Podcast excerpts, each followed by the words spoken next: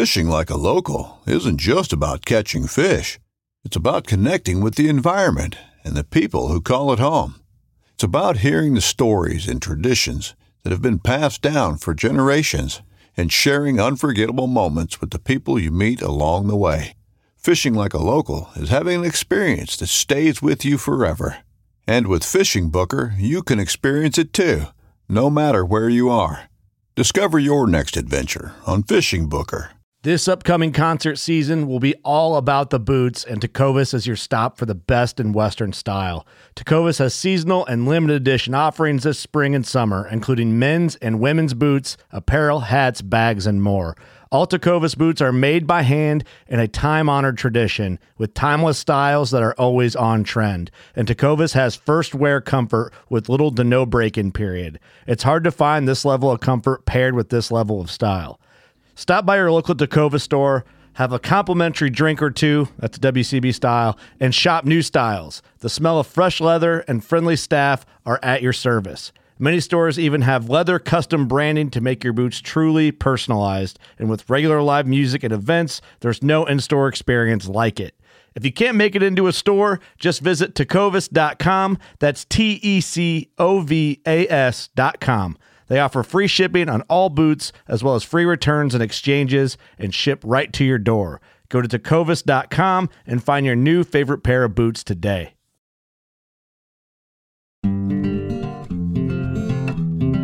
You're listening to the Fish Untamed podcast, your home for fly fish in the backcountry.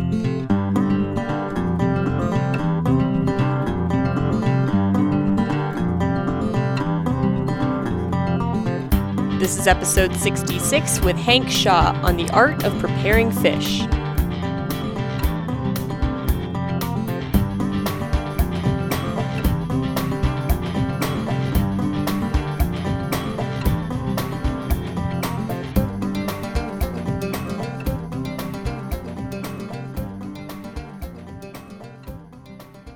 Um, I would love to just get uh, a brief history on how you got started in the outdoors, um, and then I'll probably follow that up with how you got into the culinary side of the outdoors. I'd love to hear that history. Well, I mean, I didn't really get started in the outdoors. I mean, in the sense that, like, it's just something I've always done.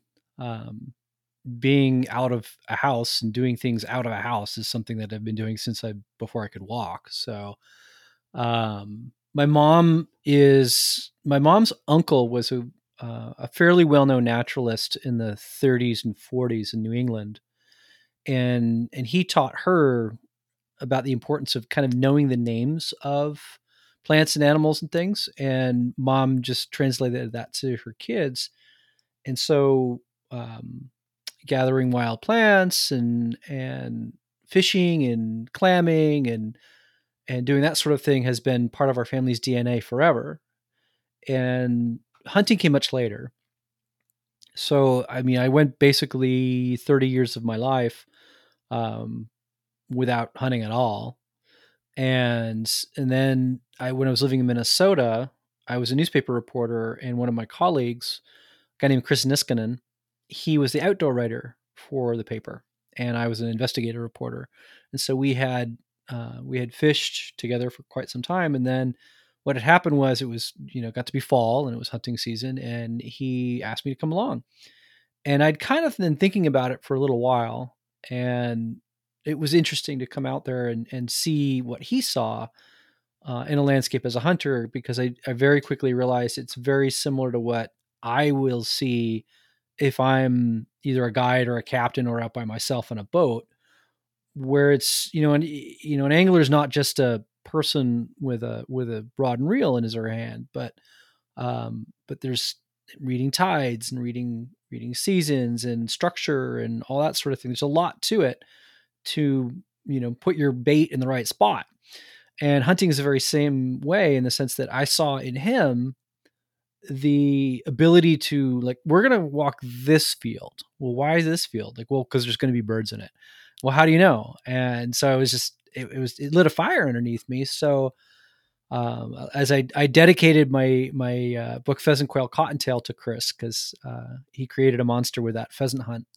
And, you know, I've been, you know, I've been, I try to get outdoors as much as possible, but I actually am, am faced periodically with the uh, dilemma of our own success, because there's only two of us. It's me and Holly, and we can only eat so much. Right. So I feel pretty terrible uh, about going out there and killing things when I have things in the freezer still. So um, we've had a really good twenty nineteen and twenty twenty, so that we walked into this hunting season with a, not a full freezer, but a, not an empty one. And so I've been hunting a lot less this season and, and doing a lot more cooking. Yeah, I hear that come up sometimes in the like trophy hunting, quote unquote, world. Um, I don't mean that in a bad way. I just mean being a little bit more selective about the type of animals you want to shoot. And um, I'm almost always in the position of I I don't care what I'm shooting. Uh, I'm shooting the first legal animal because I don't have a full freezer. But I can see myself maybe getting a little more selective someday if I actually have a full freezer and being able to say, okay, I mean, if I go out and, and don't shoot anything, that's not the end of the world, because I, you know, if I got one, I'd probably be giving it to friends anyway. Um, I just so happen to very rarely be in that situation. That will change very quickly. Um, I thought that it was going to be difficult. I mean, I'll put it, I'll preface this by saying I have not bought meat or fish but a handful of times since two thousand five. So it is, it is incredibly easy to fill a freezer with game and fish if you're any good at it. And, and, and uh, also the other piece to that is um, if you are interested in, in pursuing a, a variety of things. So I, I, I, when I started, I thought like, okay, this is like two thousand four. I'm like, I'm going to need this many pounds of venison, this many pounds of wild pig, and some ducks, and da da da. da. And I like did it to like the this is about how many I'm going to need to hunt. Uh-huh. And very quickly, within a year or so, I just blew right through that, because it just it wasn't that hard. I mean, it, it where I live, it's not that hard to kill pig. It's not that hard to kill uh, ten deer, or I mean, ten, ten ducks, or twenty ducks, or thirty ducks in a year. Um, it is a little hard to kill a deer, but you can just drive somewhat to some other state and kill a deer like you know in one day. Um, especially if you don't care what's on top of the deer's head. Um, so, and then Holly hunts. So what we end up getting is, uh, is a, we'll go through the middle of the season and be like, stop, only canvasbacks, pintails, and mallards and speckled belly geese. That's it. Don't what you're out of. Well, no, they're, they're so high quality that you always want. Oh, okay. Those, I see. But, but So yeah, like I've been doing a lot of cooking, and, and, and yeah, I've been giving quite a bit of, of game and fish to, to friends and people who need it. Now, uh, I know you mentioned you didn't get into hunting until much later, and you started like clamming and things like that. Were you also fishing as a kid along with that clamming, or did that kind of come oh, in yeah. between? Uh... No, I mean, there's pictures of me as a, as a toddler with flounder and bluefish and okay. stuff like that. Yeah. Now, were you uh, hunting curious? Like, were you hoping to pick that up and just didn't have like a, a mentor or a way in? Or was it something that uh, you just didn't kind of feel the need to until you got later in life and maybe met somebody who did it? Or like, how did you, had that spark light in you? It's hard to say because it's been twenty years. Um, but, you know, I would say that it was, it's like, um, I was sort of interested in it because I was living in Minnesota and I went to the University of Wisconsin. So both of those states are big in hunting. So I didn't know another hunter at all until I was nineteen. Like there was not a single hunter in my world until I was nineteen. So it just hadn't really come up. No, it just, it wasn't a thing. Yeah. Like it, I, I didn't, I wasn't a pro hunter or anti-hunter. It was just never entered my mind. Uh, And until I went to Wisconsin for graduate school, and then later I was in, in and then even when I was in Virginia, like I knew people hunted in Virginia. I was there for a job, but you know, it's not like eh, I don't need, I don't need to hunt. You know, I, I can fish all day. And it wasn't until I went to Minnesota where like, yeah, maybe I'll give it a go.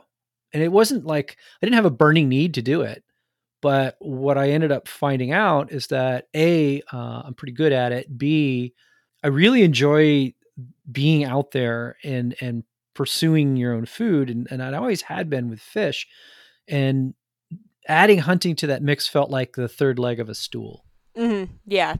I kind of think of foraging in that way for a lot of people. Like a lot of people pick up hunting and fishing, and the, that last leg is going out and gathering foods. Cause that, mm-hmm. you know, arguably could be the easiest one. You know, there's nothing, there's nothing trying to escape you on the other side, But at the same time, it also almost feels more daunting because you can eat almost anything you can kill. But in the plant world, it's not as easy as just you find a plant and eat it. And so I think that right. one actually trips people up a lot more than you'd think. People don't want to do homework. Like it's it's simple. It's as simple as that. I mean, it's not rocket science to to learn plants and mushrooms. Uh, but it's, yeah, you gotta have to, you have to care. Yeah. You have to care about, you know, reading books like mine or other people's, or like, this is what you do. This is what you look for. And this is, these are the things that if you see this, don't eat it. Right. And you know, again, it's, um, it's not a hell of a lot different from remembering the stats of your favorite football player, but you just have to choose to want to care. Yeah. Just choosing your passion at that point and, and mm-hmm. devoting time to it. Now, I have to ask, do you uh, do any catch and release fishing, or is fishing very much a means to procure food? Because you can't really do much catch and release hunting. You know, you might like hunting, but if you've got a full freezer, that's it. You might you might have to stop. But fishing, you could keep fishing even if you've got a full freezer. So do you ever choose to go out just for fun, or is it is it solely a means to get food for you? I typically practice fillet and release. Uh, no, yeah. I mean, I... Um... I have intentionally gone on a catch and release fishing trip exactly once. Uh, and that was to God's River in Manitoba, where the world's most giant brook trout live. And I kind of wanted to catch a giant brook trout. And I did. I, it was a seven and a half pound brook trout, which wow. is a freaking mega brook trout. Um, and, and I'm glad I did. And I understand why that fishery is catch and release. However, one of the caught and released brook trout certainly died. I should have been able to keep that fish. Oh, um, like you, you legally weren't allowed to, but it took the hook deep or something like that? Yes, exactly okay. that. Um, so like, okay, I still killed a fish and I didn't get to eat it. So yay. Um, but yeah, I don't, I don't catch and release for fun. I just, I just don't. Um, fish. And in fact, on my own podcast, um, Hunt Gather Talk, we're available wherever podcasts are.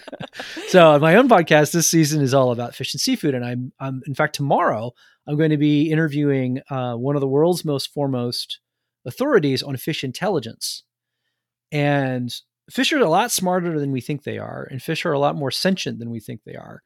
So sure, I'll kill them because I want to eat them. But that's just, just kind of like law of the, law of the jungle, I guess. But I'm not going to I'm not going to go out there and, and torture fish for no apparent reason. Yeah, I, that's something that I've um, thought about a lot myself, because I, I do a decent bit of catch and release. I also have no problem keeping fish, um, but I won't stop fishing when I've when I've got enough to eat. Like I'll I'll keep going out. Um, but it's something I've kind of wrestled with before. The idea of it's just kind of messing with an animal for the fun of it, um, mm-hmm. which I would normally, you know, if, if someone said they were just going out and harassing wildlife, I would say that's cruel. And then it's like, I do the same thing every weekend. Um, and I've never really been able to reconcile it apart from it's something I love to do. And, you know, yeah, I like it's fishing. Like, I'm going to go down a busy street. I'm going to punch people in the mouth for no reason. Right. It doesn't sound good. And it's something that I've never really heard a great argument for apart from, you know, if people like fishing, then we've got more people to, you know, defend the fishing resources. Uh, at the same time, I wonder how much of that argument is actually valid and how much of it's just people trying to make themselves feel better. Uh, so. It's a little both. I mean, like that God's Lake, God's River fishery, um, that's a special fishery. Uh, and, but on the other hand, you have fishing mortality no matter what you do. Right. No matter what, you know, I don't care how good you are. It's going to be somewhere around five percent if you're, if, if, if you're perfect. And you can get up to like fifty or sixty percent if you're, let's say you're, you're catching and releasing trout uh, on a hot day, for example. The mortality rate is unbelievable in that case. So, I mean, it is dependent, you know, and then there's certain fish like catfish. Like catfish are super, they're like the Big Lebowski of fish. Like they're so chill that you, and I mean, unless they got hooked them and there's blood coming out of their, and even then they'll probably heal because fish blood coagulates faster than any other animal's blood. Um, you know, there, it's hard to kill a catfish, whereas other fish like a, like a shad, for example, are incredibly nervous. So they're like, and they die. And so there's a catch and release fishery for them, but I don't know how effective it is. Yeah. It makes you wonder. Um, I mean, I don't know how this could be done practically, but in those areas that are catch and release only, but you, you know, you hooked a fish that you knew was not going to make it. It would be nice if there were some way to allow that, you know, say like, if the fish is not going to survive, you are allowed to keep it. But then you have people out there, oops, I snagged it, it's not going to live. And they're out there deliberately trying to get around that catch and release rule. So exactly. I don't, yeah, I don't know if that's, if that's feasible, but I, I've been in the same boat as you where I'm in a place that I'm um, either trying to release the fish because they're a special fish or, or it's legally required. And you, you see them and you're just like, you know what, I fought you too long because, you know, something maybe got wrapped around a log or whatever. And you're just like, this, this is a good contender for a fish to keep. And I just can't do it, but I feel like I'm doing the wrong thing here by putting this fish back. Right. I mean, this, it also happens in, in regular fishing too, in the sense that, Um, a great example. It wasn't, this was, I was not involved in this, but, uh, a friend of mine named R J Waldron is a fishing guide, and he had a client in the Delta here in California, uh, hook a, something on the order of a fifty pound striper. Now, I don't know if you know about striped bass or not, but I don't care where you are. fifty pound striped bass is gigantic, gigantic. Like, I've never caught one. And I fished where they're from in New England, and, and I've caught forty pounders, but a fifty pound striped bass is a monster. Incredibly old, big breeding female. Well, it's so rare that the gear that this client had wasn't set up for it. You know, the biggest that we'll ever normally see is like fifteen pounds. So he fought this thing and fought it and fought it and fought it and fought it and brought it to the boat. Cause I mean, for a while he didn't know what the hell it was, uh, brought it to the boat. And the thing was so exhausted, no matter what they did, they couldn't revive it, and it died. And that was, that was a big, huge breeding female that really the fishery needed. Mm-hmm. And it's sort of like casualty of war kind of thing. Yeah. You can't control what takes your line at the end of the day. You can, you can try to set up for certain fish, but you mm-hmm. know, at the end of the day, you're, it's up to the fish to decide if it wants to take what you're throwing. So exactly. And this, uh, some of this actually comes back to, like you said, educating yourself. I've seen this argument online where, you know, somebody, somebody new to the sport is doing something kind of egregious. And while I do understand that there's, you know, if you're new to something, you probably shouldn't be completely torn apart online for making a mistake. Um, but like you said earlier, part of it's uh, taking the time to educate yourself. Um, and it does surprise me sometimes when people will pick up fishing and don't bother to, you know, find out that they shouldn't be fishing when the water's eighty degrees. You know, it's just not a good thing to do. And I know that, you know, some people just haven't found that out, and it's not it's not an act of malice or anything like that. But um, I do feel like as more people pick up the sport, there needs to be um, kind of an emphasis on doing your homework a little bit and finding out, hey, it's not considered that ethical to fish for trout on a really hot day if you're not planning to go home with them. Right. Um, I don't really know where that line's drawn of, you know, encouraging people to educate themselves or uh, expecting people to educate themselves. But I do feel like in, in everything, you know, when I start something new, I, I'm all over the internet scouring resources, trying to learn more about it. And I'm sometimes surprised when other people don't Uh, automatically do that when they take up fishing for the first time. I mean, or hunting. Like, yeah, or hunting for sure. One of the biggest things is is with I'm a big waterfowler, right? So, not step one: duck or not duck. Right, dichotomous okay. key here. Oh, look at these amazing ducks! Uh, they're cormorants. Um, I got a snow goose. Nope, that was a swan. And you know that's st- step one: duck or not duck, and that's important because you you know you can lose your license if you if you screw that up. Yeah. Well, uh, uh, when you said duck or not duck, I thought I was thinking that would be a good title for one of your books because uh, it sounds along the, the on the line, along the lines of it. But um, I actually have your book Hook, Line, and Supper here, which is kind of why why I wanted to have you on. Um, I've I've had fish cookbooks in the past, and I've had other books that touch on fish, but I feel like overall fish are kind of overlooked in the um, cooking world, and especially the wild game world. Like, people love to talk about how to cook a deer a million different ways, but um, fish are often like, all right, bake it and it's done. Uh, so I've, I've been enjoying looking through at some of the recipes and that you've gotten here. Uh, so I, I kind of just had some some cooking questions for you, as well as sure. um, I, I know you talk about buying fish as well as catching your own. So also just kind of some fish handling practices that I think everyone would benefit from. Um, so maybe we can start there, since that's kind of where anyone's uh, fish culinary journey would begin, is pulling a fish out of the water. Uh, is it is there a standard way? Um, and I'm going to focus mostly on freshwater fish because um, most of, I think, my listeners are freshwater anglers. Uh, is there a standard way to um, really keep your fish as good as possible for the kitchen when you pull it out of the water? Um, or does it depend on species uh, and maybe conditions of the day? Like, are, how would you go about figuring out the best way to get your fish from the water to the kitchen? My standard practice, no matter where I am, is whether I'm on shore or on a boat, uh, is I've got a five gallon bucket, which if I don't have any fish, I can sit on it. Um, once you have a fish, fish, you catch the fish, you decide that you're going to keep the fish. You either stick your finger in or take your knife and pop both gills and put that fish head first into a five gallon bucket full of water, whether it's salt water or fresh, doesn't matter. Um, obviously it matters for salt water for, you know, it, the water you're fishing in. Right. uh, and that fish will bleed out. And so that you, that takes boom, boom, you're done. And you, you know, you can even do it in a, in the middle of a flurry where, because you know how it is. It's like, you know, like, oh, the fish are here. And then up, oh, we've got an hour. We're not catching fish.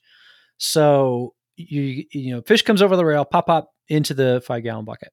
And then, all right, you've got a moment to breathe. Um, and here's where it kind of depends on the fish. So a typical freshwater fish, uh, I'm going to just sit in a cooler um, in ice water, not on ice, in ice water.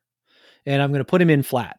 You know, in other words, I'm not, I'm not going to let him twist or curl up. Mm-hmm. So he bleeds out. And, and so when he's, he, you know, dead and limp, uh, he goes into the ice slurry. And this is especially true in hot weather. Um, so that's pretty much standard. And if it is a trout and I've got time, uh, and I'm not kiting it, because if you kite a fish, you, you, you leave the belly intact. Um, I'm going to actually gut the fish on in, in the field. Do you not gut the other fish? Because I'm a dirty, uh, cause I'm a dirty bait fisherman. I will use the guts to catch another fish. I see. So why, why are you not gutting uh, your other fish? Is there a downside to gutting it in the field? Uh, it's just a pain in the ass. Um, oh, okay.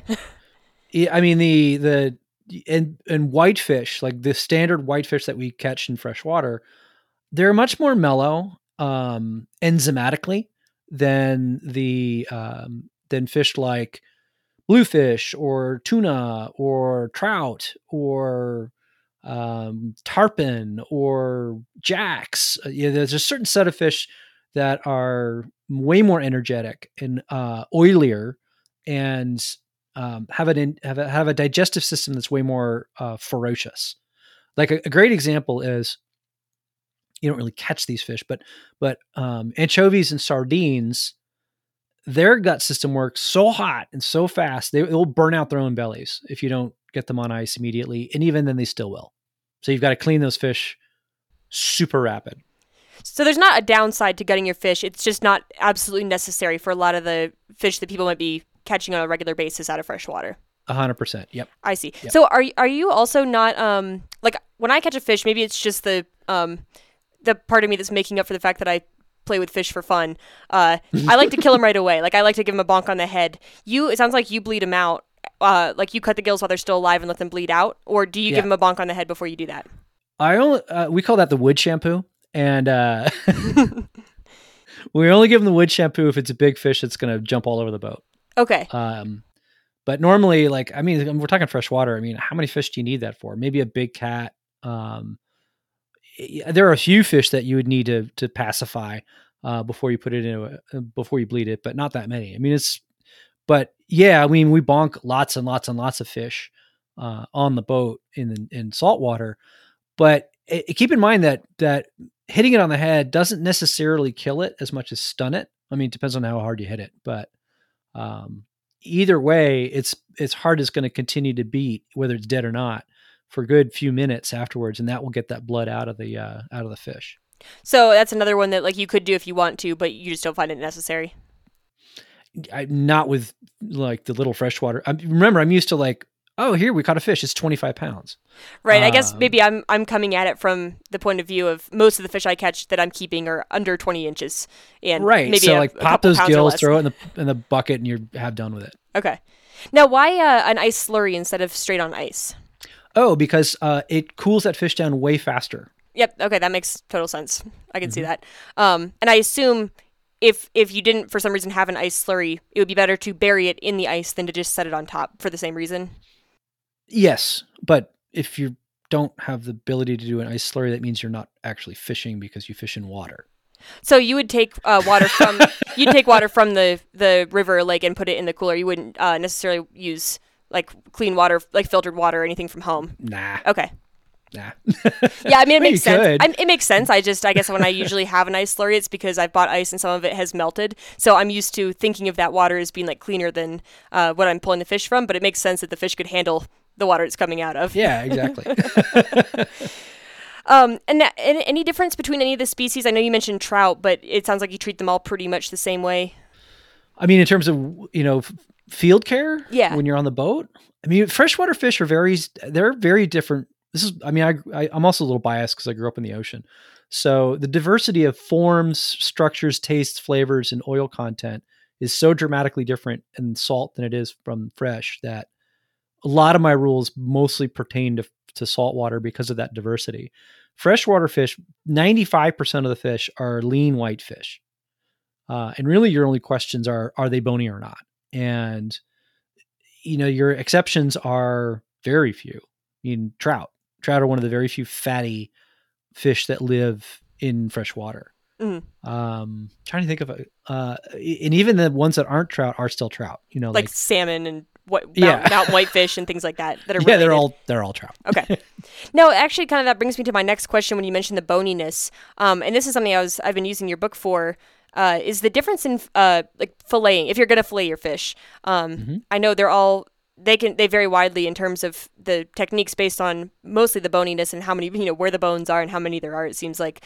Uh, is is there a good rule of thumb for grouping the fish in categories based on their bones? Like, is it is it like a family level uh, distinction? Because uh, I was actually, we caught some mountain whitefish the other day, and I was um, surprised by some bones I found. And I looked in your book, and I was you have a lot of different examples in there, but I was kind of like, I don't know which one to group this one with. And, you know, so is there a way that if someone catches a fish and it's not one of the ones specifically listed on how to fillet in your book, is there a good way to know which fish to follow? Like, I guess just look for what it's most closely related to, or do they vary even down to the species at that point? I would say you're talking, you, you go not thirty thousand feet, but maybe ten thousand feet and okay. you'll be okay. So like all the carpy things, Uh, whether it's a buffalo or a munai or, or actual carp, um, suckers, they all have ex- one extra set of bones. Um, whitefish have an extra set of bones. Uh, shad have two extra set of bones. This, sorry to cut you off. This might be a good question for you though. Um, are mountain whitefish built very similarly to lake whitefish that you might catch up in the Great Lakes area? Yes, they are. They're, okay. They're, they're cousins. Okay. That's what I wasn't sure about because I, I, frequently hear people talk about whitefish, um, yourself included in your book, but I'm never sure if if you're talking about the same whitefish I am, um, and whether it's applicable. It doesn't really matter. I mean, they're basically the same fish. Okay. I mean, it's there are differences, but I mean, it's between ciscos and chubs and mountain whitefish, and yeah, I mean, they're the only one that's like holy shit different is uh, she fish, which you catch up in northern Alaska. It's like a f- three to four foot whitefish. It's like, God damn. I bet that pulls pretty hard on the line. Yeah, especially because they get them through the ice. Oh yeah, yeah. I think I have. I think I've heard of this on a podcast um, recently, actually, about the she fish, and I hadn't heard of it before. But I remember looking it up and thinking, like, oh yeah, it looks like a big whitefish. Yep. It, in fact, it is a big whitefish. Now, uh, do you? I know when I think of difficult to fillet fish, pike come to mind. Um, are there mm-hmm. any fish that you would classify as like maybe someone wants to go out and get started in keeping their own fish? Are there any recommendations of fish to avoid or to target based on kind of the ease of for the user of their first time out trying to deal with a fish? Like I assume a pike is not the first fish that someone wants to deal with, um, if based on the the Y bones and everything like that. But I want to hear your opinion on on that. Everybody knows the answer to it because it's what everybody fishes for, and this and, and your question is the reason why everybody fishes for them, because most anglers are not terribly skilled at knife work, um, despite what they might say. And so consequently, you're talking about walleye. I was about to say, is it walleye that you're talking about? It's walleye. You're talking trout. Walleye and trout are the two easiest things to fillet on the planet.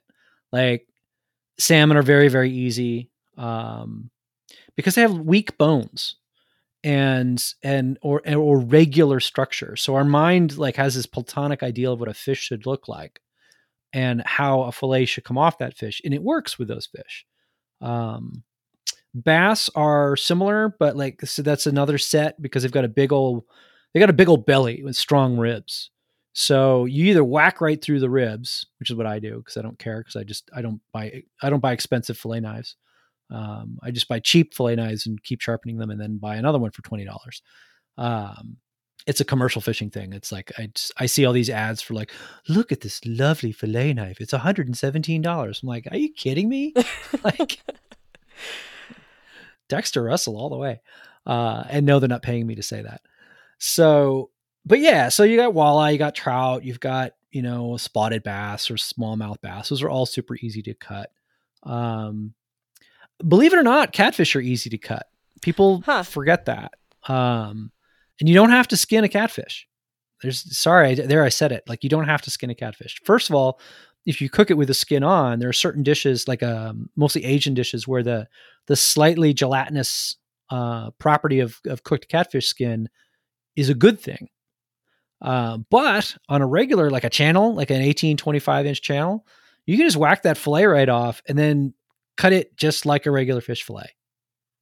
Like you can, it it works. Huh, I would have not to, have guessed that. It, it's, I don't, I don't understand why people are like, you need special catfish pliers and you need to like nail the thing's head to a tree. And then it has to be a, a full moon in October. And it's just not that hard, guys. I guess I just wouldn't have guessed it because of their shape. They're kind of, you know, tube shaped almost instead of more of a flatfish that I think people think of when it's like fillet, like there's a side, there's a left side and there's a right side and you get a fillet off both. Whereas when you think of a catfish, I almost think of like a top and a bottom more than a side and a side. Um, and You're I think that's wrong, why I wouldn't have guessed that. But what happens is when you take that fillet off the, off the, the bone structure, it flattens out. Oh, okay. Yeah, it's like rounded around the bones instead mm-hmm. of, okay, that makes sense. Um, I had a question about the bass that you mentioned where you kind of cut through, right through the ribs. Are you then uh, pulling those out of the fillet before you cook it, or are you cooking it with them in and just pulling them out as you eat? Uh, is there a, a right or wrong way to go about eating around the bones? There isn't, there's no right or wrong way. It's okay. Whatever you want to. And in fact, a lot of time what I'll do is I'll just whack through the ribs uh, just because it's, well, okay, so case in point, uh, there's a fish called a Pacific rockfish that I deal with quite a lot. And a personal limit is ten.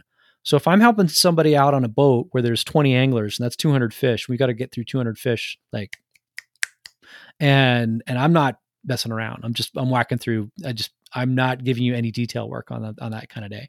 So it's just like, a whoosh, done. And, and, and so in that case, what you do is then you can then, you know, remove the side because it's not yet a fillet because it still has bones in it. Remove the side, and then you take your knife and just scoop underneath the ribs and just remove that whole bottom portion. So if you're doing it with your own fish at your house, there's no need to throw that away because that is a prime little tidbit for stock, for fish stock. So that goes in the fish stock pot, which I normally make as I'm cleaning fish. Like, because I've got all of the, I've got all of the carcasses and I've got all the heads and I've got those little, you know, rib bits. It's a perfect time to make stock. And, and then you've got, you don't waste the fish.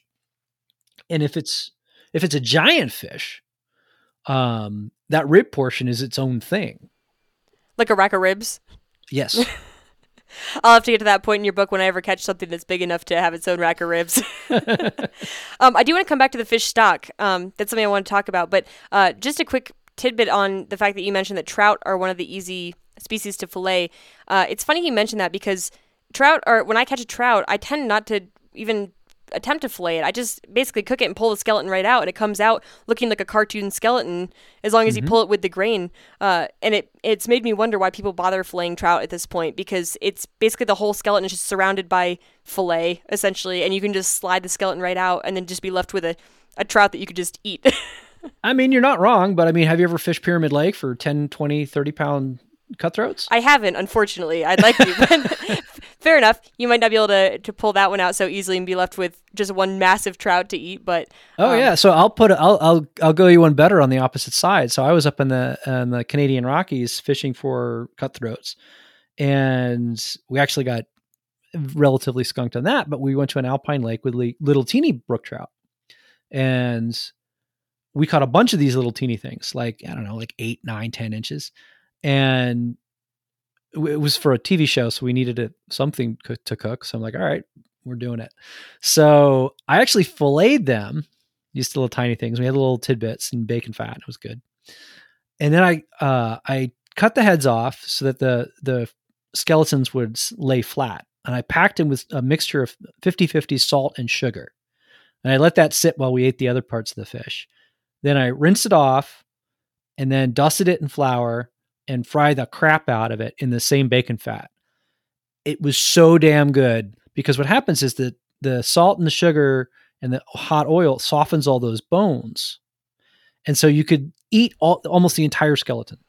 And is that the recipe in your book called Crispy Fish Skeletons or something like that? It, is that the same? It is, in fact, that recipe. Okay. I I do have a question. Actually, maybe we can just do that before we come back to the stock. Um, I had a question on that. And it's basically, how do you know if your skeleton is small enough for that to work? Because you mentioned the bass, and I think you even said in the book, don't use like a big thick skeleton for this. Um, mm-hmm. But how do you know when you've hit the point that you're going to bite into a bone and it's still going to be, you know, bony? When you know.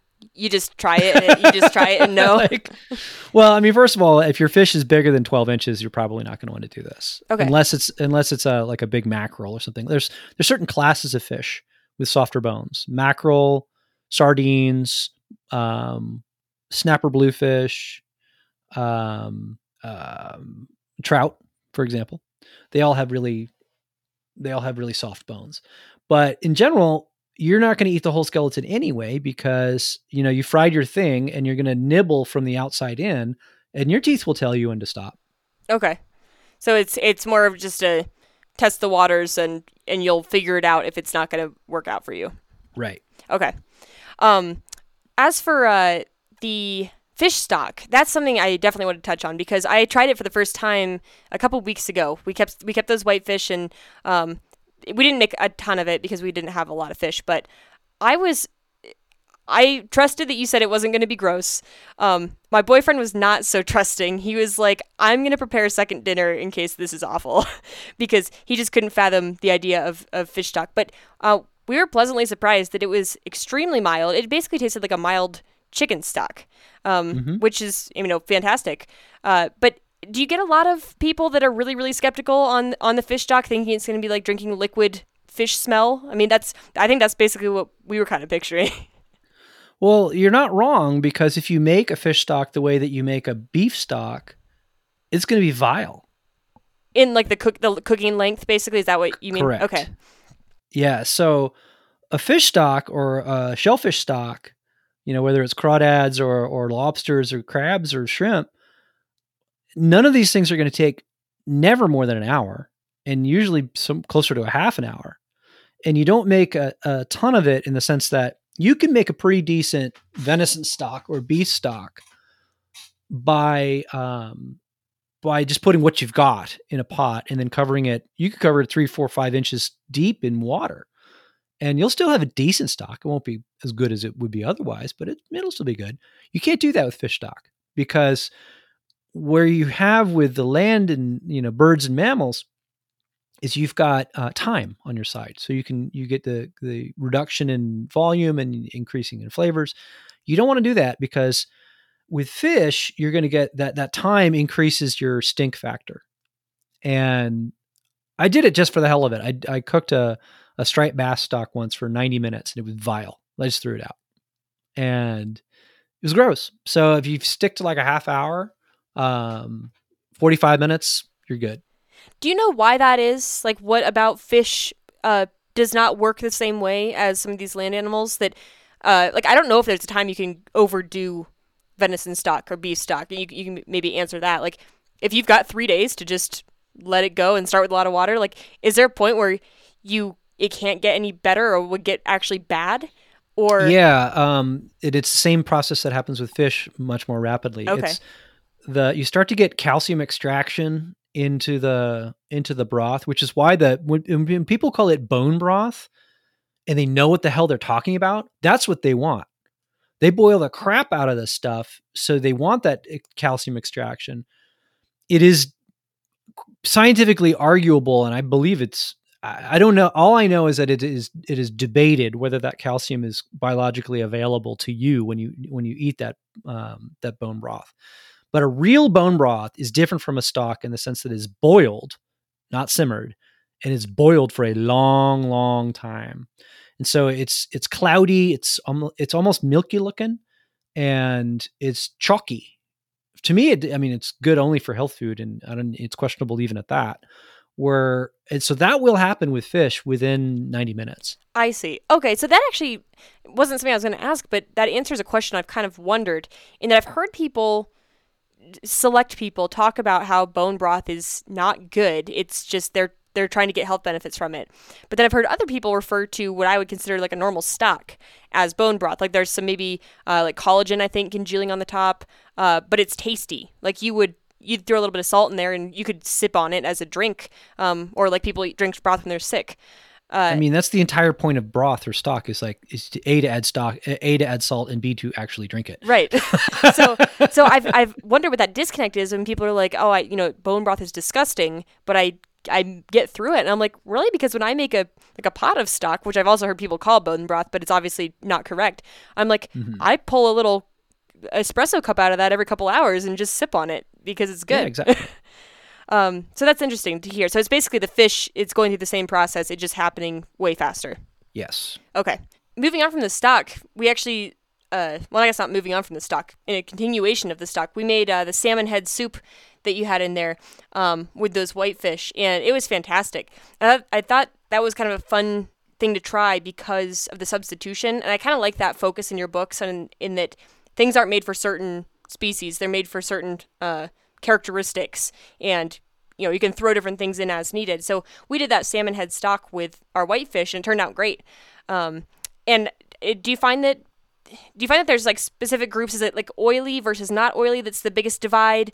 Um, or is it something else that causes fish to kind of be grouped together? Uh, like maybe white flesh versus like the darker pink flesh? Is is there a, is there one divide that you would consider to be the like grand divide between fish? Apart from fe- fresh versus salt? I, I think the grand divide is fatty versus not fatty. Okay. Um, but there's also, also, I mean, in my book, I'm, I talk about whitefish, grayfish, uh, and orange fish. Um, and so the color is a difference, but color is also a marker for fat. There, there are no uber lean orange fish. You know, sure, pink salmon are, are a lot leaner than, than say kings, but they're still fatter. They're still fattier than cod.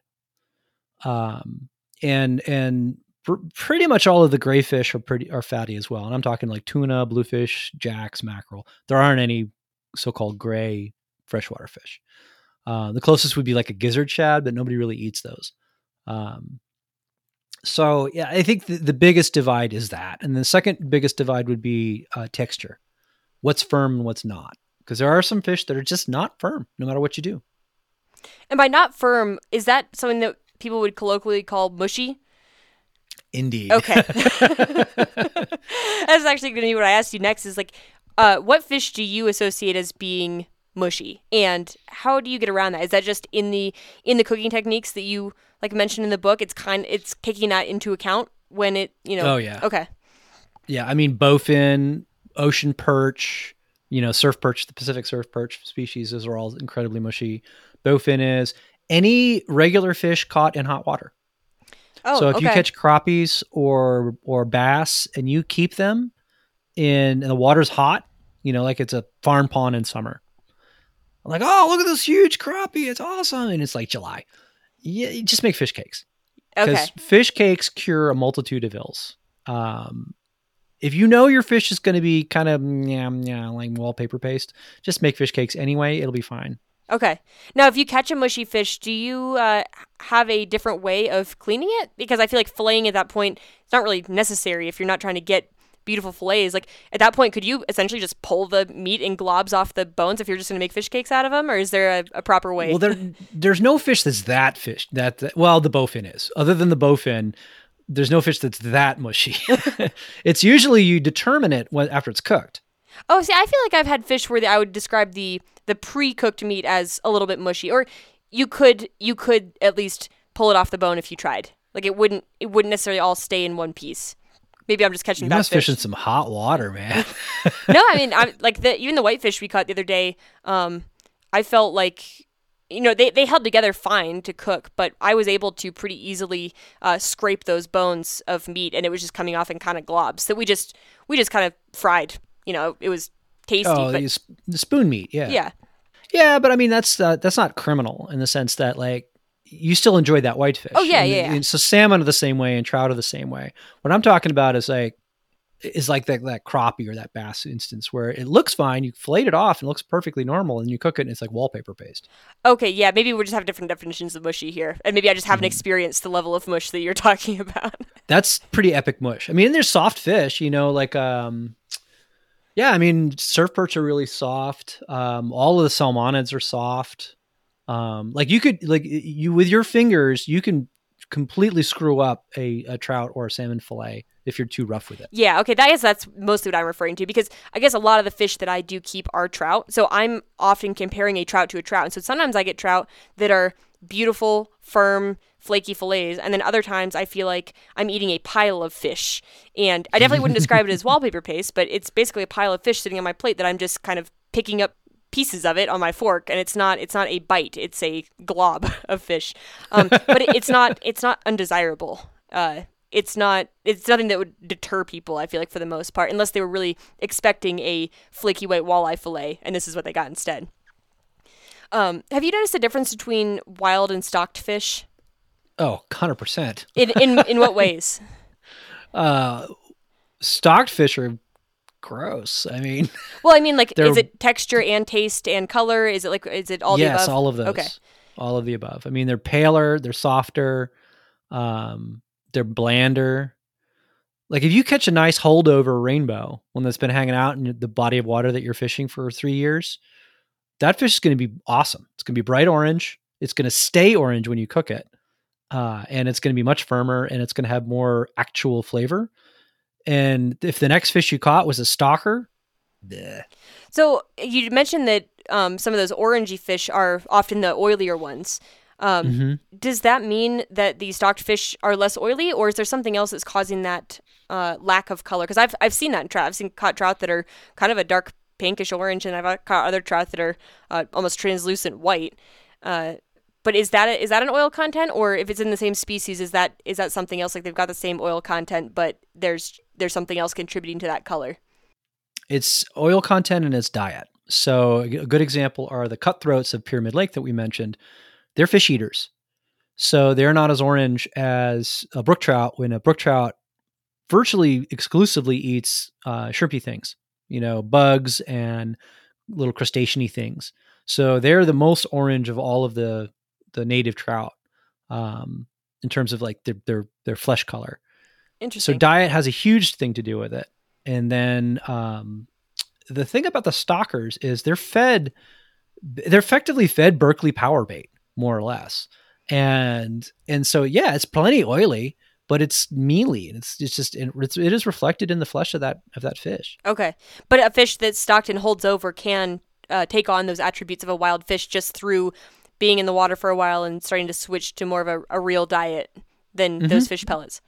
They need to be a fish for a while. Okay. It, do you happen to know if there's kind of a time limit? Like if it's a holdover for a year, is it is it going to be very similar to a wild fish by that point?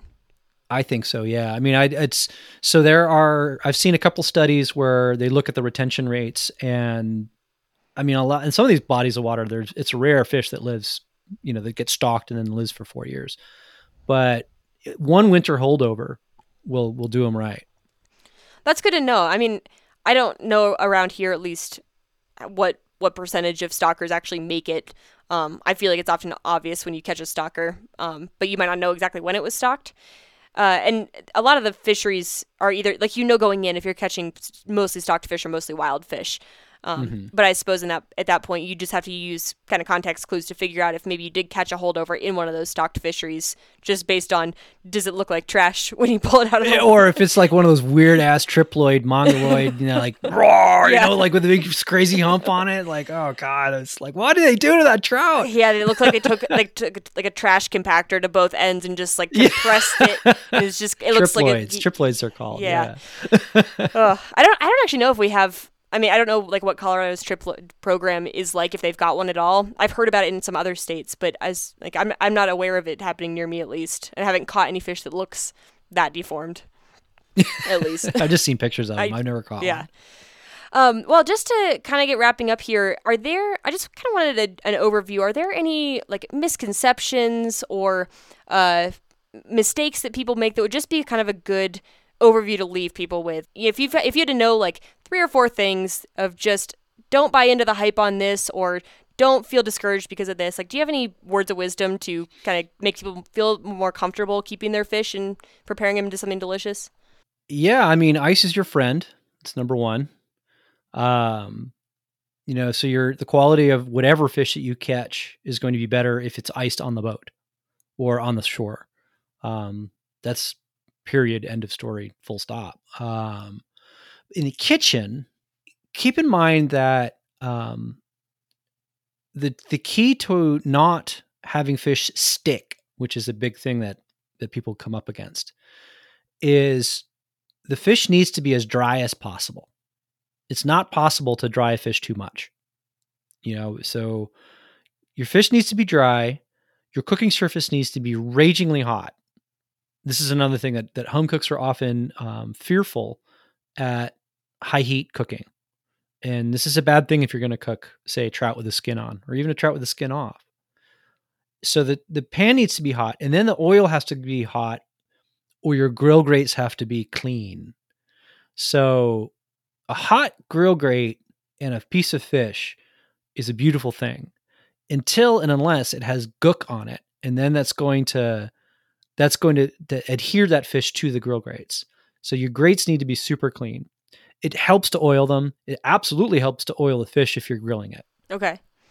And so if you're going to pan sear something, the pan has to be ripping hot. You have to put a very high smoke point oil in, like canola or safflower or grapeseed or rice bran, um, and get that hot. Get that almost to smoking, which is super, super hot. It's like four hundred plus degrees. And then, and then you put your piece of fish down into this raging hot pan with raging hot oil. And the second it hits, jiggle the pan. Fish goes down. And so you'll see that, that fish slide on the, on the oil. Now you can put your next piece of fish down. And so like you fill the pan, they can't touch because otherwise they can steam themselves. And then, all right, you're good. You're, you're, they're there. Turn the heat down so it sounds like it's cooking bacon. I like to call it a jocular sizzle. And, and then just, now, if it's on the grill, it should also sound like, you know, a nice sizzle. Go have a beer. Like, leave it alone. like, like, don't keep picking at it. So in both cases, you either want to flip the fish once or never. So if it's a thin fillet, you want to take, you want to tip that pan and, and use a spoon to baste raging hot oil over the top of the fish. And once it turns opaque and the bottom of that piece of fish is gets nice and crispy, which you'll see, you're done. And then, of course, you let it rest for a couple minutes, um, crispy side up. So the how do you know when you're done? Well, first, you're going to see around the edge of the fish. It's going to turn caramelized and pretty. Second, you're going to jiggle the pan again. If they move, you're done. And third thing is if it's if it wants to move, but there's like one stuck spot, that's when you use your, your spatula to like kind of dig underneath it. You have to have the courage of your convictions. Otherwise, you're going to leave that piece of fish skin in the pan. And then you go, you know, it's like, like, it's like, a, it's like snapping a twig. And then you'll flip it over and you jiggle the pan again because you, you know, that side hasn't been cooked. And you repeat it and then you're good. Like that's, that's the zen of fish cookery. You don't pick at it. Don't be afraid of high heat. Um, and, and, and if you're going to flip the fish, flip it only once. And I mean, you've seen the pictures, like it's not hard, you know, I mean, you just have to do it. Okay. Maybe it is hard, but I mean, like the, the joke is that the first thousand are hard. Um, but you get a, you, it's just like cooking a duck breast. I mean, once you do it enough, you can do it in your sleep. You can do it on a campfire. You can do it anywhere because you get, you pick up these cues of what does it look like? What does the sizzle sound like? Um, Is the fish arcing up? Like a big thing that happens is, let's say you had um, a bass fillet with a skin on it, or a walleye fillet with a skin on it, or any fish with a skin on it, and you put it in that hot pan, it's going to arc. So a really good idea is to either get a bacon press or another pan or something, to, and just put it on that piece of fish to flatten that sucker out. And it doesn't need to be on the whole time, maybe sixty seconds. And then it'll relax and you'll be good to go. Okay. So there's just little tricks and tips that really will up your game. Yeah, I think uh, this is definitely something that I've done because I've just been worried about either burning it or overcooking it to the point of it being, I don't even know what I'm scared of, I guess, leathery. Um, is is that what happens if you go too far? Does a fish I just mean, get dry and leathery? I mean, you have to really kick the crap out of it to okay. get leathery fish. I just feel like it's overcooked fish is just like kind of a big fear of mine. Um, it like I, I feel like a lot of the venison cuts I put down in the pan are not are, are so thick that I'm not that concerned about overdoing it because I'm like the the middle's going to be medium rare at the most by the time I'm done with it. Mm-hmm. Um, but I feel like fish, just because there's not that very obvious like red to brown, it's still all kind of that, you know, whitish. Or if it's a pink fish, like it's it. It's still kind of the same color when it's done. It might go from a little bit more translucent to a little bit more opaque, but we're still talking white to white. Um, I'm always just a little bit more fearful. Like I don't want to have it be raw in the middle for freshwater fish, and I don't want it to be overcooked either. Um, and it's just, I guess I've just been scared of not knowing when is that sweet spot because there's not those indicators like there are for like red meat. There are, you just, they're just different indicators. Okay, maybe I'm I mean, just not sure what to look for. So the caramelization on the underneath is is one. Um, so give me give me a, a good, for instance, like what is the most common way that you're going to come home and cook a piece of fish, and, and I'll walk you through it. Oh, well, I guess normally I'm cooking trout whole. I'd, okay. I I would just, I mean, d- d- various ways, but like I'll... Well, like pan-sized trout whole. Yeah. All right, so you got you got your trout. They're gutted. They have no gills. Do they have their heads on? Uh, yes or no. Keep the heads on. If you can, keep the heads on, because if you don't, if you take the head off, that biggest, thickest portion of that fillet, which is the shoulders, um, is going to get exposed to too much heat and it'll be overcooked. Um, I mean, obviously, if you got to cut the head off to fit in the pan, then fine. But but if you can, keep the heads on. So um, clean the fish, no gills, pat them dry. I don't really scale trout like that uh, because the scales are so small. Who cares? Um, so pat them dry, get your pan hot, oil your trout. And oil your trout. Pan's pretty hot. Put, I don't know, two, three tablespoons of that high smoke point oil in. Swirl it around. It's going to shimmer immediately. And then give it, you know, thirty seconds or so to get hot. And put a put a trout down. Shh, jiggle, jiggle. All right, he's moving. Put another one down. Put another one down. You'll probably get three, uh, maybe two, depending on the size. And then make sure that they're all kind of slicked up and good. And and you've salted them beforehand. That's another piece I forgot. Um, salt them beforehand, then pat them dry right before they go in the pan. And so, all right, they're sizzling. Turn the heat down to like medium, medium high, so they sounds like bacon. And then just sit there and look at them for a couple minutes. And then then you're going to want to think about tipping that pan and just spooning oil over all the fish on the other side. And you do this not because you're not going to flip it, but because it kind of gets it along a little bit. And it's it it tightens that skin and it makes it less sticky when you flip it. So you you look at the bottoms of all of those trout that you've got in the pan and like, oh, they look kind of nice and pretty and browned and, and delicious. Try to flip them. And, you know, if you don't have a fish spatula, buy one. You need a fish spatula. The reason why is because they're very, very, very thin. They have a kind of a blade on the front of them and they're incredibly flexible.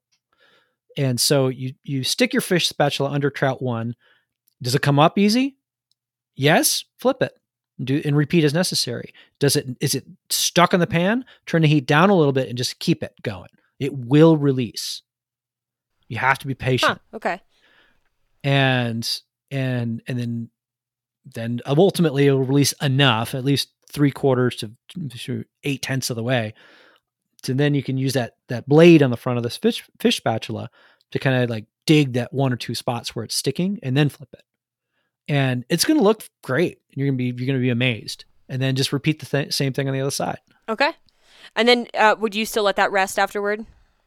I would. I mean, it can't, I mean, it's not like a steak where you need like ten minutes, but you know, a couple, two, three minutes. Okay. And then for just in for your preference, if you have a trout like this, are you just basically uh, picking away at it with a fork until you've got a bare skeleton left over?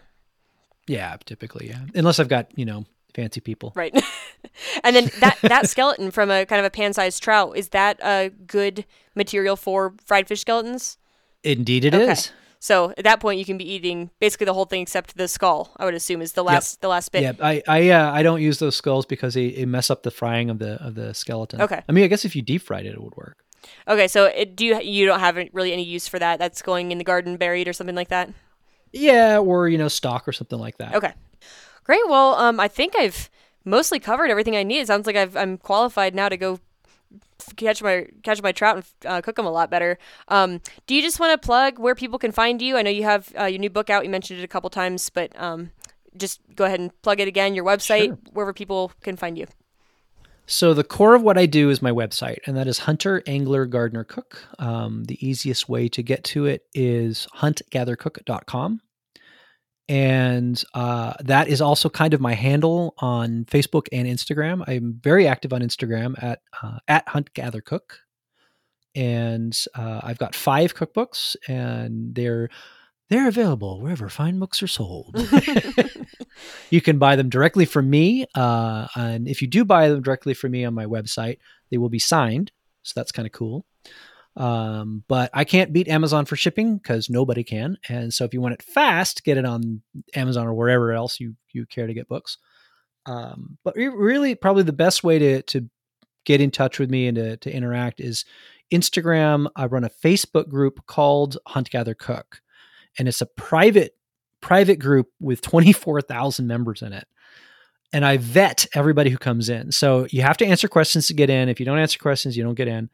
Um, and, and tell, tell me that you heard me on this podcast and I'll let you in. So it's a great, it's a great forum, and it's got everything from like Prius driving vegan earth mothers to like MAGA hat wearing dually guys. And, and we keep the peace because there are no politics involved. I police it very sternly, and it's all about the food. And so it's, it's a place where it's basically the Borg for wild food. Resistance is futile. Well, I feel like food has probably been bringing people together for uh, a lot longer than Facebook, but um, it sounds like it might be the, the last stronghold of friendly interactions on Facebook too. We really try. All right. Well, thank you so much, Hank. I, I appreciate you taking the time for this, and um, just all your tips. There's, I feel like this is such a daunting world for so many people, and I think you make it accessible to the average angler um, to make people feel a little bit more confident in preparing what they've caught. So I appreciate it. I appreciate you having me on. All right, guys, thanks for listening. Uh, don't forget to head over to the website, fish untamed dot com, for all episodes and show notes. And also, please subscribe on your favorite podcasting app. That'll get my episodes delivered straight to your phone. And also, if you have not yet, please consider going over to Apple Podcasts and leaving a rating or review. That's very helpful for me, and I'd greatly appreciate it. Um, Other than that, thank you guys again for listening, and I will be back in two weeks. Bye, everybody.